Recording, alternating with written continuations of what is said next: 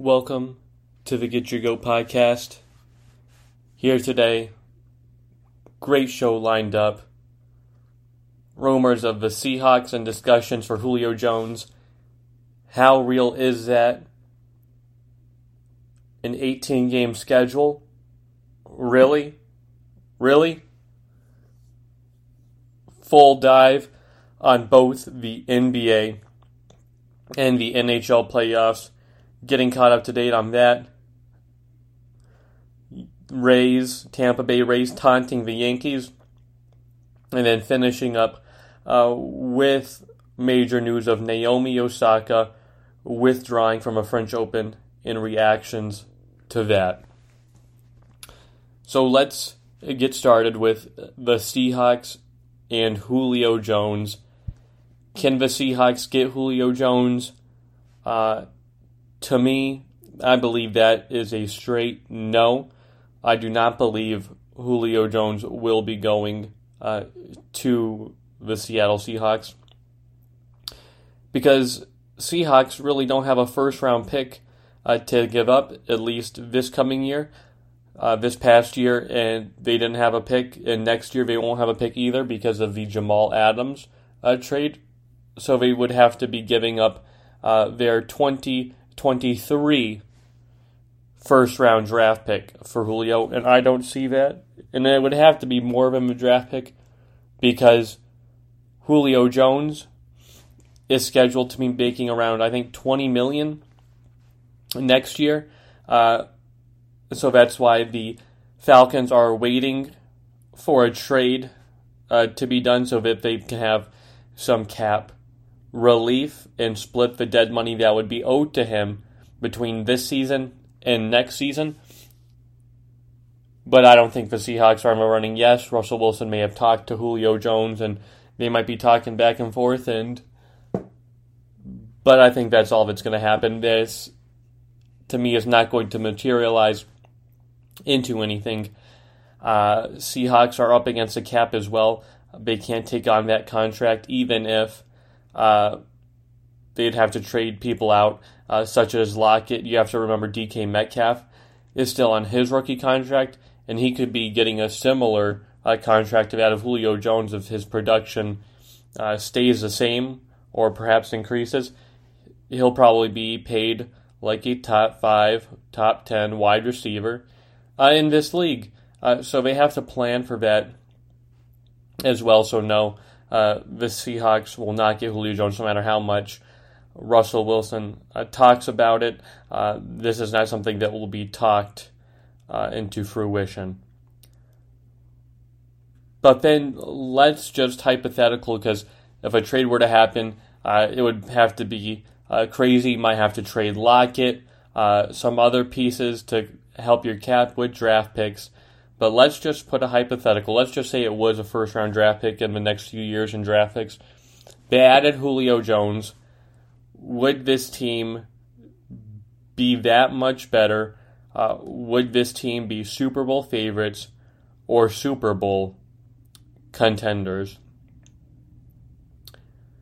If they were to land Julio Jones, uh, they being the Seattle Seahawks, if the Seahawks were to land Julio Jones, I do I do believe they would be Super Bowl contenders, but not Super Bowl favorites. If they were to get Julio Jones, I would then put them ahead of every team in the NFC West to win the division this year. Uh, right now, I have the Rams in the first spot and kind of everybody else jockeying for the second spot. The Rams were reportedly in the running for Julio Jones uh, which would have put them as, I think, teetering Super Bowl favorites if they were to have added Julio Jones to that offense, but they're out of a running. But if the Seahawks were to wind up getting him somehow, I believe they would be the favorites in the NFC West uh, to win the division. You'd have Russell Wilson, a great quarterback, especially a quarterback who starts the season off so well, so hot, carrying the load for his team, and then he kind of fizzles as the rest of the team does better uh, and balances the load and the weight much more evenly come the second half of the season. But you would have a terrific a terrific air attack with DK Metcalf, Julio Jones, and Tyler Lockett. You could have Lockett working out of a slot, DK Metcalf as the X, wide receiver out on the outside of him with Jones on the other outside wide receiver slot. You'd have to know who to double team, account for Russell Wilson in the backfield uh, to run around and make plays and scramble. So this offense would be very potent. I believe it would be one of the best offenses, uh, depending on the philosophies that this offensive coordinator and Pete Carroll uh, work up. But no, I think this would be a great move for the Seahawks uh, if it can work it in their favor. Because I think a move like this uh, would put them in the top two of the NF, uh, S, NFC hierarchy.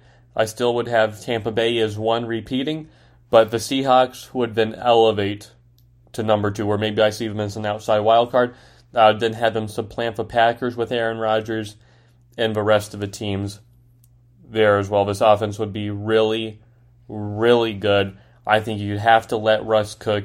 You'd have to be throwing the ball a lot if you added Julio Jones. A lot of double teams. You can't be double teaming both Julio Jones and DK Metcalf. Leave Lockett running free. One of these guys is going to be one on one mismatched, either Julio or DK. Uh, that's not an unstoppable offense, uh, but it's pretty darn close. Uh, to me, it's not as poised as the Bucks because the Bucks do have a much better offensive line. Uh, to me, a balanced running attack. Yes, Chris Carson might be better than the running backs that the Bucks have, but the way they use their run game uh, is a nice complement to their passing game. You know, with Tom Brady because he has the weapons. Mike Evans, Chris Godwin, Antonio Brown, Gronkowski. So of course they're going to throw the ball more than they run the ball because of the weapons and what's suited to their style of offense. Maybe Pete Carroll could learn a couple things uh, from the way that they do it down south. Then there's also more speculation on Aaron Rodgers. Again, if a deal is done for Julio Jones, it would be sometime after June 1st because of a cap relief, and the same uh, would be said uh, for Aaron Rodgers. A deal would most likely to become after the first uh, because it would save them, I think, around sixteen million dollars. So of course they do it now, and I think with Aaron Rodgers living his best life, vacationing in Hawaii with his fiance and Miles Teller and his wife, and enjoying life, not reporting uh, to OTAs uh, or training camp. Uh, went on SportsCenter and said yes, this trade request is real. I really don't think he will be back with the Packers, or maybe uh, he'll stay on the Packers, but I think he would retire or uh, sit a whole season to not play with the Packers anymore. I really do think uh, this is done. And before this gets any uglier on both sides, I think right now is a time where you have to trade Aaron Rodgers because if he's not coming back, you don't want to wait till later in the year, later in the season, uh, to trade Aaron Rodgers for to- two reasons. One, his trade value is probably near an all time high. Just won MVP. Uh, he is loved around the league for the way he plays and the way he doesn't turn the ball over and has MVP caliber seasons and heats up at the right time. Uh, so his trade value is high. And then, two, it's better to get this done earlier in the off season to have a clean start for your organization. You know your goals moving forward, and then whoever is going to be the quarterback after Aaron Rodgers, you can then plan for that. They can have that full off season of training camp with the first team offense and scrimmages and things like that. You can start grooming your next quarterback earlier than instead of trading him later in the season uh, or later in the off season, where your then quarterback stepping in is now uh, behind the curve, so as to say. So to me, it's important to trade Rodgers. Uh, I think they should trade Aaron Rodgers this week. I wouldn't be surprised if I hear an Aaron Rodgers trade this week, but if a trade doesn't happen this week or perhaps the next, I do think uh, the Packers are fine just holding on to him and playing hardball. And I think Aaron Rodgers is fine playing hardball as well. But with a team like the 49ers out of a running and others, I think uh, even to me, the Raiders don't seem like a good one anymore. With uh, I think they believe in Derek Carr. I think the only viable team would be uh, the Denver Broncos. That's kind of the only team I see him going to, and I think that trade would be great uh, for the league because then uh, you have Aaron Rodgers with the Broncos, of course, a storied franchise with uh, John Elway, and then Peyton Manning, and then Aaron Rodgers really just follows a Peyton Manning timeline where Peyton Manning played great, won a Super Bowl uh, throughout his whole career, but getting, couldn't get past Tom Brady, just couldn't do it. Uh, he took a year off for his health.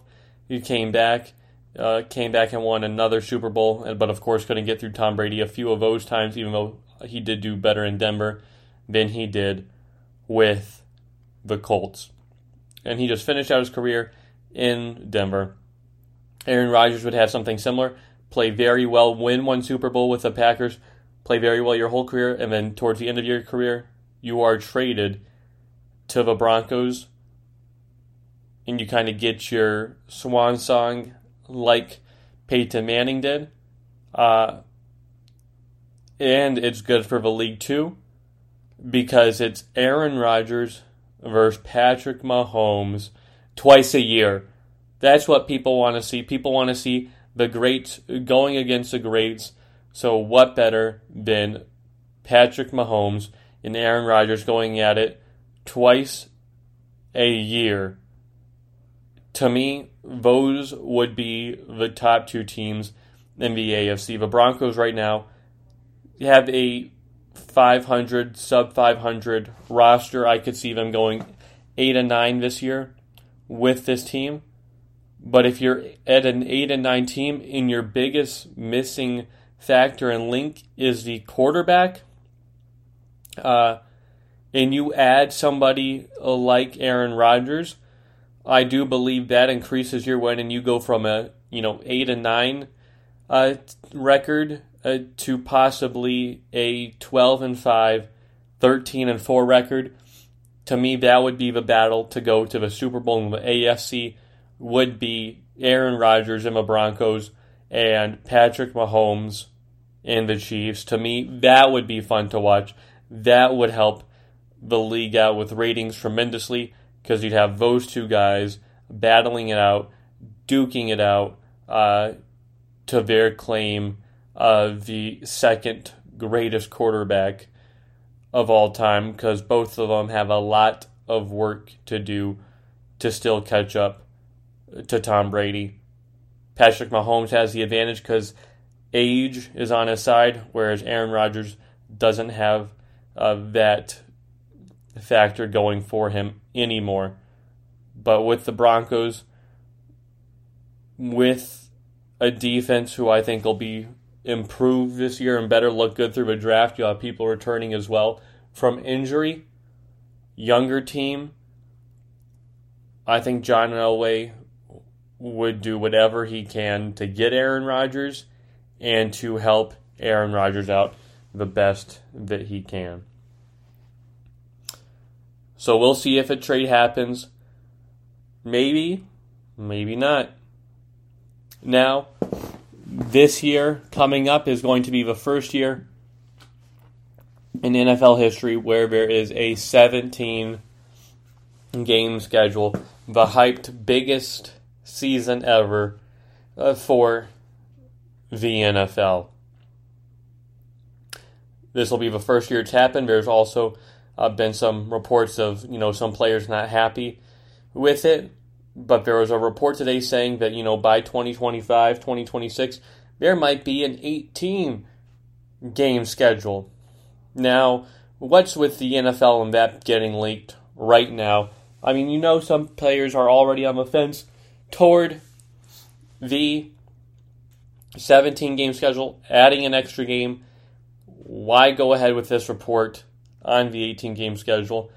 Yes, they say the main factor is the health and safety of the players and seeing how the 17 game schedule goes uh, for the next four or five years.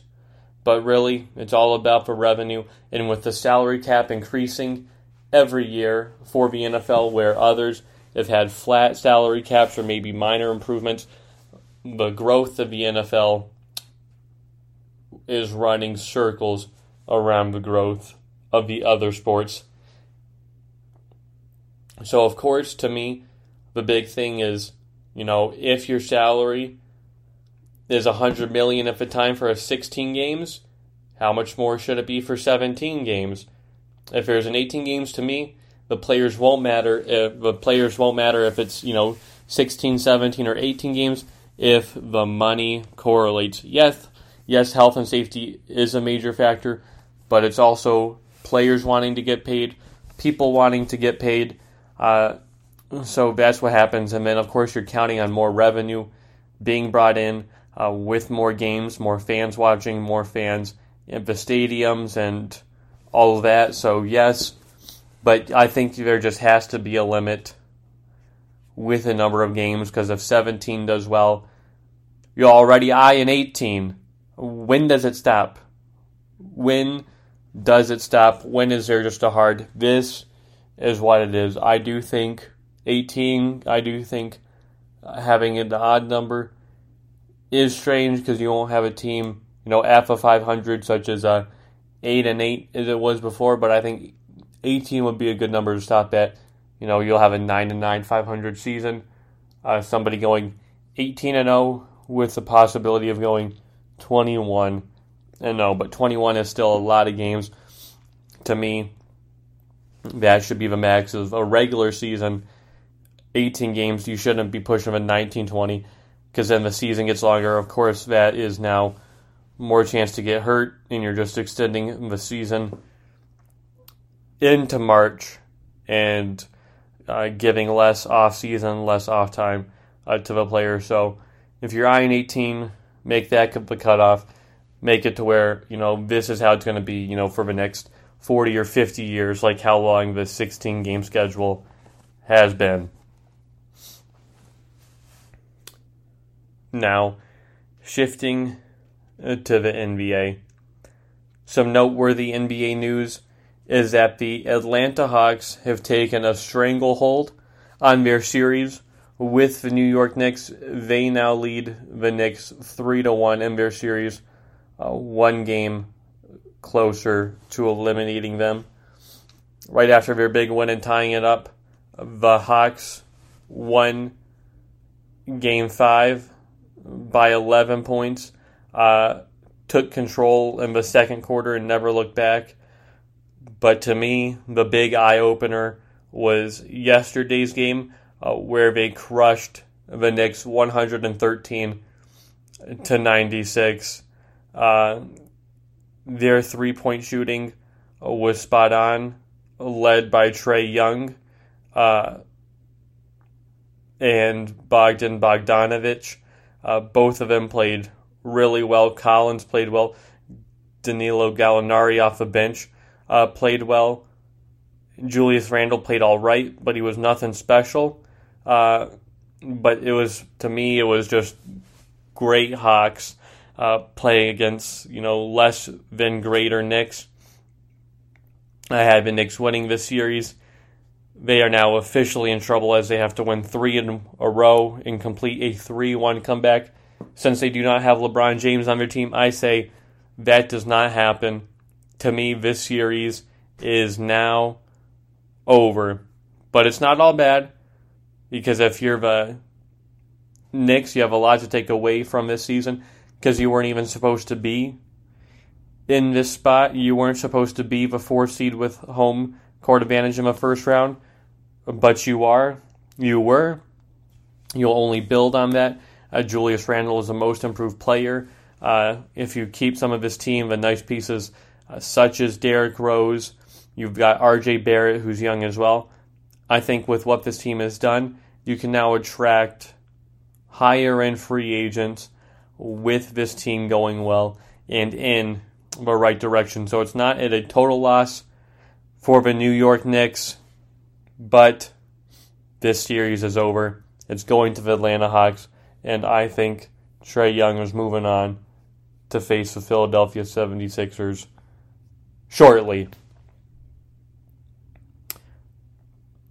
Then, talking about the Nets and the Celtics. Nets have taken a 3 1 series lead on the Celtics. Game uh, 3 was fantastic. Jayson Tatum dropping 50 on the Nets uh, to come back in that game and win it. Outdueled Harden, who had a double double with 41 points.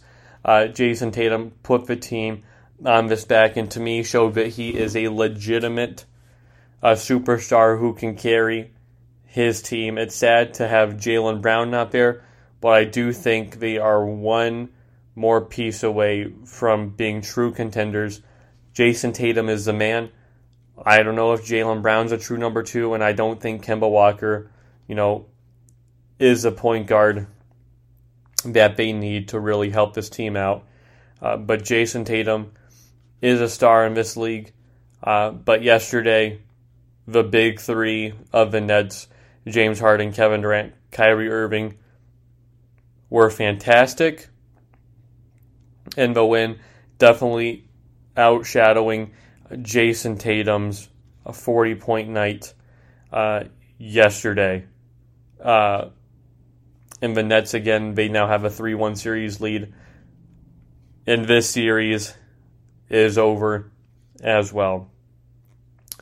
There was an incident the other game, though, in Boston, another one, uh, where somebody threw a water bottle at uh, Kyrie Irving, uh, almost hit him, uh, but it did not.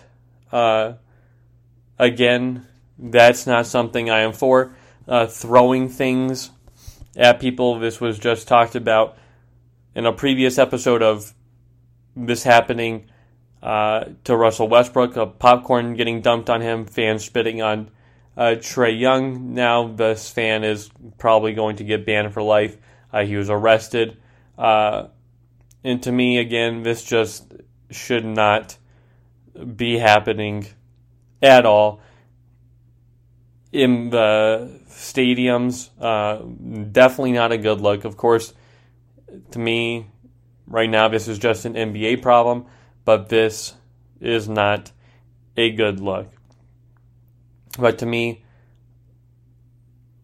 I agree with what Kyrie Irving said with the first half of his statement, uh, whereas, you know, they paid for tickets and he wants people to come out and watch him, but, you know, he's not for, you know, that kind of theater experience, you know, people throwing tomatoes and other random stuff of the people performing and doing their job. I totally agree with that. But then I did not agree with the second part of Kyrie Irving's statement where he uh, said it's been the history in terms of entertainment, performers, and sports for a long period of time, and just underlying racism and just treating people like they're in a human zoo, throwing stuff at people, saying things there's a certain point where it gets to be too much. End of quote.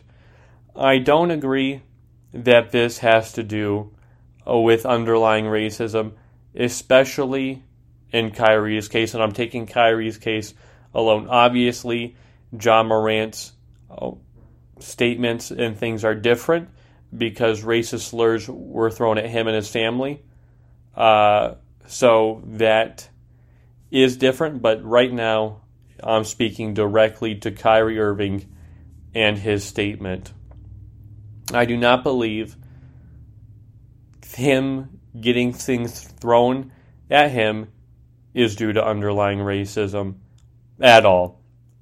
I don't believe that uh, for a second, as I've stated before, and as I will state again. And this isn't the first time uh, people have thrown things at people and have shown hatred towards players. Kyrie Irving gets special treatment when he goes to Boston, and maybe he just shouldn't play at Boston anymore, is because he was traded to Boston from the Cleveland Cavaliers after not wanting to be the Robin to LeBron's Batman. He didn't want that. He wanted to be his own guy, so he went uh, to the Boston Celtics and forced a trade. They can do that. Players been doing that now for a while. But then he doesn't perform well at Boston as he did with Cleveland, and but he still tells the fans, tells the organization, "Hey, I'm going to be here forever. Uh, we're going to get through this, and you know we're going to win championships here." And then that off season, you don't resign with the team, so you basically told the fans, the organization, people that bought your jersey and had you on the cover of 2K that you know that was all a lie. That's why he gets special treatment because the fans don't like him for those remarks, and those are something that will be remembered for a while. That's why it, KD, Kevin Durant at uh, Boston Celtics games, James Harden at Celtics games, do they get water bottles thrown at them? No, they don't. It's only at Kyrie Irving because of what he said and what he did not deliver upon. And there was no hints of racism when LeBron left Cleveland to go to Miami and they were burning his jerseys and you know they booed him every single time he went there. But then guess what happened? He left for Miami. Then he came back to Cleveland. He went to Miami and you had some boos there in Miami, but you didn't have a lot of boos because a lot of them were thankful that he won two championships there in Miami. So he goes back to Cleveland, wins a title there, then he goes to Los Angeles. He plays there in Cleveland, and he does not get booed or get things thrown at him. Some of it is, you know, a little hostile, but most of it, they are grateful that he won a championship and delivered on his promise. Kevin Durant he gets hated when he left, was on Oklahoma City, and he left for Golden State. He'd come back to Oklahoma City and play games, and they call him a cupcake and razz him. Uh, but guess what? You didn't deliver on winning Oklahoma City a championship. You bailed on the team that you were up to 3 1 on, and then you decided to go to them when they come back and beat you. So that's why he has to deal with harassment at Oklahoma. James Harden was great for the city of Houston. He returns to Houston, and guess what? He gets a mix of some love, some not, because they recognize how great of a player he was, what he did for that organization, even if he didn't get a championship and things didn't end in the greatest of terms. But Kyrie Irving is just that guy, and he's just a polarizing athlete where he talks a little too much. And I think some of the stuff that he says uh, maybe people take a little bit too seriously, and he's one that's you know just out there. He doesn't want to talk to media. Then he talks to media and says stupid things like, "I believe that the Earth is flat," and all this uh, junk as well. That maybe if he wouldn't say such statements and wouldn't say guarantees to the fans of Boston that you wouldn't be getting water bottles uh, thrown at you. Uh, but no, I do not think it has to do with underlying racism. Because if it had to do with underlying racism, there would be bottles thrown at every NBA player, at every NBA stadium, not just things thrown at Kyrie in Boston. So once I see fans throw water bottles at everybody in every stadium then maybe I will believe you. But until then, that's not the case. Then, in other NBA news, the Dallas Mavericks are trying to choke away their 2 0 series lead they had on the, Maver- on the Clippers. And the Dallas Mavericks have lost two games in a row. So that series is now at two apiece. After two fantastic games in Los Angeles, the Mavericks up 2 0. They came back, and Dallas should have won game three, but it was a miraculous comeback for the Clippers. And Luka Doncic with 44 points, but yesterday I just think that loss drained them. That game three loss drained them. So in game four, they just could not bring it because they were so stunned because they are up 30 to 11 and somehow lost. So yesterday, uh, they didn't look good at all. Kawhi Leonard and Paul George were terrific. Uh, Rajon Rondo was his best playoff game for them this season. So now it's a pivotal game five uh, where the series truly takes a turn, where it's now 2 2. You have to erase everything that's happened in the past four games and come out and play the hardest it game five. But to me, the Mavericks should be a lot of trouble because I was saying this series is over. Now I'm worried for the Mavericks more than I am worried for the Clippers. And that game five on Wednesday night will be massive for both teams. And then the Lakers and Suns are also two apiece yesterday. Anthony Davis down with an injury. Chris Paul the third nixing the coach's decision to play, to not play, and it's tied up now at two apiece. To me, I can tell Chris Paul leading his team with 18 points that he was locked in. Uh, telling his coach, hey, I'm going to play no matter what, even if you want me to sit. He came out and played with so much heart and spirit, led his team in points and assists, uh, played 32 minutes. DeAndre Ayton getting physical down in the paint, uh, played terrific. Uh, but what marred this game was the loss of Anthony Davis. And to me, this proves that Anthony Davis is the most valuable Laker because LeBron wants Anthony Davis to go 100% and carry the bulk of a load for his team, and LeBron still has his stats no matter what. Because if LeBron's not playing in this series, he has to be 2015 LeBron, in which Kyrie and Kevin Love were injured, and he just has to carry this team. He has to be 2018 LeBron, where he carried the Cavs after the year Kyrie was gone, no Kevin Love, and he he carried them to the NBA Finals. And if AD is not playing this series, we have to get that vintage LeBron performance that we honestly haven't seen in a while because he's won with AD. And I don't know if LeBron has it in him anymore to do that. Yes, he talks about his shoulders being big and carrying that responsibility for a reason, but can we see is can he bring 30 points, 10 rebounds, 10 assists, and average a triple double to finish out this series if AD is not healthy? I question if that still remains in LeBron. He's 35, 36 years old. He's near the end of his prime. It's been a long prime for LeBron, uh, but he is in the twilight stages of his prime. I believe he can do it, you know, for the rest of the series. I think he could. But if AD were to be out any longer, I don't think he has that spectacular 2018 run in him, uh, which he has to be if AD is not in, and this shows how valuable AD is to this team, both offensively and defensively. So it's going to be a huge game five. Chris Paul said it's going to be a dogfight, and I totally agree with him on that. Again, another huge game five in Phoenix.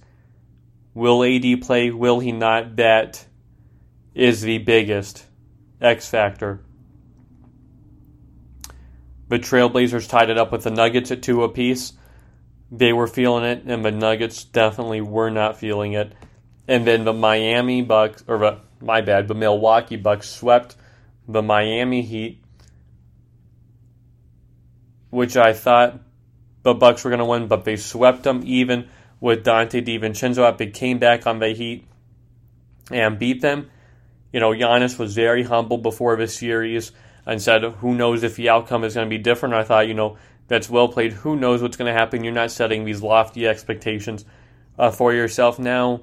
After this series, Giannis comes out and gets a little cocky, uh, saying, uh, you know, we didn't want to play with our food, and you didn't have to say, you know, that, Giannis.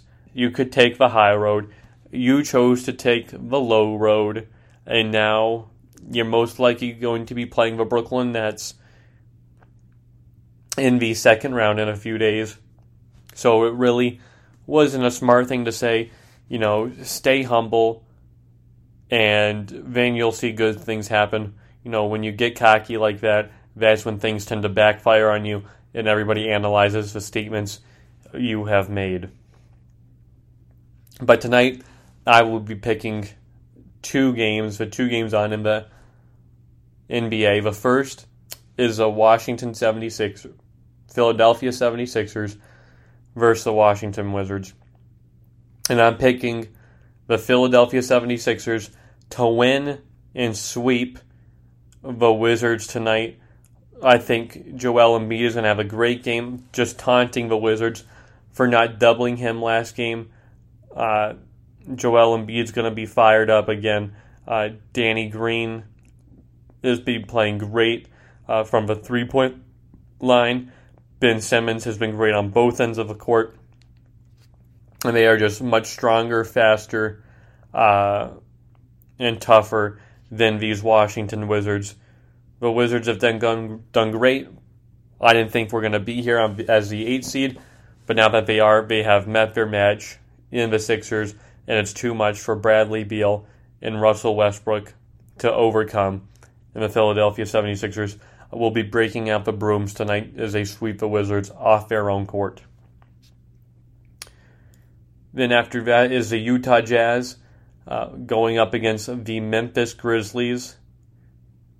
Utah Jazz is up two to one in this series. To me, this is a tough game to pick because the Grizzlies played so well against the Jazz in their last game, uh, but just could not handle the final run that the Jazz went on uh, to win and in that game because of how well that game was played. I think Memphis is going to win this game. I do believe they'll steal this one and make it 2 to 2. Ja Morant has been tremendous. Dillon Brooks has been really good as well. Valanciunas has been playing well.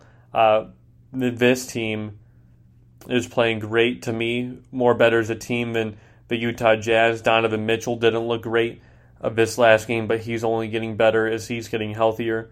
Uh, Rudy Gobert, Jordan Clarkson, really good team offensively and defensively. Mike Conley, when he's feeling it, like he did last game, making seven uh, three pointers. That's great for the Utah Jazz, but can he, they keep it up? I don't know. That's why I've got Memphis winning tonight in a close one. Now moving on to the NHL. My game seven prediction, I was wrong on the Wild and the Knights. Thought it was going to be the Knights, but I picked the Wild because that's what I picked to open the series. And the Knights did it behind Janmark's hat trick. Solid game by Marc Andre Fleury and Max Pacioretty returning. Then they turned around and played last night, the first round of Game 2, the two best teams in the league going at it, the Vegas Golden Knights and the Colorado Avalanche. In the Avalanche uh, was really too much for the Vegas Golden Knights from start to finish. Uh, not one good thing can be said about how the Knights played last night. And starting, to me, their worst position was their goaltender. Surprising move to not start Marc Andre Fleury. They started Robin Lehner, who has not played since May 10th and hasn't been good this year at all. Marc Andre Fleury, to me, is a Vezina Trophy finalist, and to me, should be the Vezina Trophy winner for best goaltender. He's the one who got you the wins in the series last time, even helped you when your offense uh, fell so short. I don't blame any of those losses on him, but Robin Lehner letting in seven goals last night uh, was pathetic, and to me was the wrong move. But I think that just fired Fleury up some more, and in game two he will be fantastic. But another major storyline that came out of that game was Reaves, Ryan Reaves hit on Graves, which I don't think was dirty at all. He kind of just took him to the ground. To me, I was surprised to see him get injured on that. He was given a five game major a conduct ejected from a game, Reaves. I don't think that should have happened because Reaves was sticking up for his teammate because that same player he hit, Ryan Graves, Ryan Graves had a dirty hit on Mattias Janmark uh, which left him con- injured and concussed. Uh, and that was only a two minute interference. And to me, it was just as bad because it was a blindside hit. Janmark didn't know it was coming, and Graves just made vicious contact to the head area uh, that left him on the ground. So I don't think that's a good look for NHL. As you know, Ryan Reaves kind of carries this uh, totem, you know, a dirty player. So of course he'll get suspended. Ryan Graves will get nothing happen to him, which shouldn't be the case. Hopefully this fires Vegas up, and to me it helps too because the suspension for Nazem Kadri has been upheld. Uh, who he is a forward for the Colorado Avalanche, so he'll be suspended still another five games for an earlier dirty hit he had in the previous St. Louis Blues series a blindside hit where he left his feet, made vicious contact with the head, and left the player uh, concussed. No room for that in the NHL to me. Uh, NHL has to do a better job of being consistent with everything that has to do with player safety and hits like this. Uh, right now, it's very inconsistent, and nobody knows what they can get away with or what they can't. But tonight, I will be picking two games for the NHL. The first being the Montreal Canadiens and the Toronto Maple Leafs. Now, this is a game that scares me because the Toronto Maple Leafs were up 3 to 1. They've lost back to back games in overtime, and it's now game 7. And I don't even remember the last time they won a game 7. They haven't won a playoff series in 17 years this isn't the first time they've blown a series lead when they could have clinched games before. Going into game seven and it's Toronto, the curse is very real, but I'm picking the Maple Leafs because that's what my pre prediction was, my pre series prediction. But I just don't know. This is a game Carey Price can steal. John Tavares is skated, but he's not playing this game, the captain for the Maple Leafs. Marner has to be better. He can't be taking delay game penalties for taking the puck off the ice. Auston Matthews has to have a vintage Auston Matthews like game, and I think they can do it. But then again, Carey Price can definitely steal a win tonight, and history is not on Toronto's side at all, but I'm still taking Toronto. And then you have game two of the New York Islanders and the Boston Bruins, and I am picking the Bruins. I thought the Bruins were the better team. This was a team I was scared for the Penguins to play the most, uh, but my team didn't make it past the Islanders, so if that says much. But I don't think the Islanders are that good. They've met their match in uh, Boston Bruins. Tuukka Rask is playing great. Pastrnak had a hat trick in game one. Played terrific. This team played much faster and better uh, then the Islanders to me proved that you know the Islanders really are the fourth seed, and the Bruins since making the Taylor Hall trade have been really better than they were you know the previous you know 40 games without Taylor Hall. So that's why I have Boston winning this game. Now moving on to the MLB. Yankees lost to the Tampa Bay Rays today, three to one. That's not really surprising. The Yankees are in a major slump. Offense is playing terribly, and they have to play their rival, the Tampa Bay Rays. And the Rays saying yesterday uh, that they hate us. The the they being the Yankees, that the Yankees hate us. You know, so it's easy for us to get excited. Uh, it's just something different. They don't talk about it much, but it's something different in the series. And to me, I see it. I think the Tampa Bay Rays love playing the New York Yankees, and the New York Yankees simply do not like playing the Tampa Bay Rays. To me, I do sense that when the Rays play the Yankees, it is different. Uh, for the Rays, they want to go out there and beat the crap out of the New York Yankees. They want to win that game so bad. They have those games marked on their calendars and those games mean more than any other games they play, whereas it's simply not that way for the Yankees. So to me, this is a one sided rivalry at the moment. moment. The Rays are owning the Yankees, and to me, the Yankees have to fix that, but they have to fix a lot, not just the series against the Tampa Bay Rays. there's a lot that they need to work on, and that starts with Aaron Boone, who I have voiced my displeasure for and the job that he's done with the New York Yankees organization. Uh, they have just been plain flat out terrible uh, with Aaron Boone compared to Joe Girardi and other managers that they have. Aaron Boone is not the man in manager. Uh, he's just a ager. He's you know not a man. Uh, can't do his job. I'm a manager. I can do my job. I can take care of my people that are under me, motivate them, and provide results to the team and company I work for. Aaron Boone is not a manager. He cannot motivate his team, fire up his team, get results, and get championships for this organization because he is not a good manager. He does not have the makings of a good manager. Now, maybe one day he will, but he needs more training. This is not the right fit where the lights are brightest on you, which is the New York Yankees.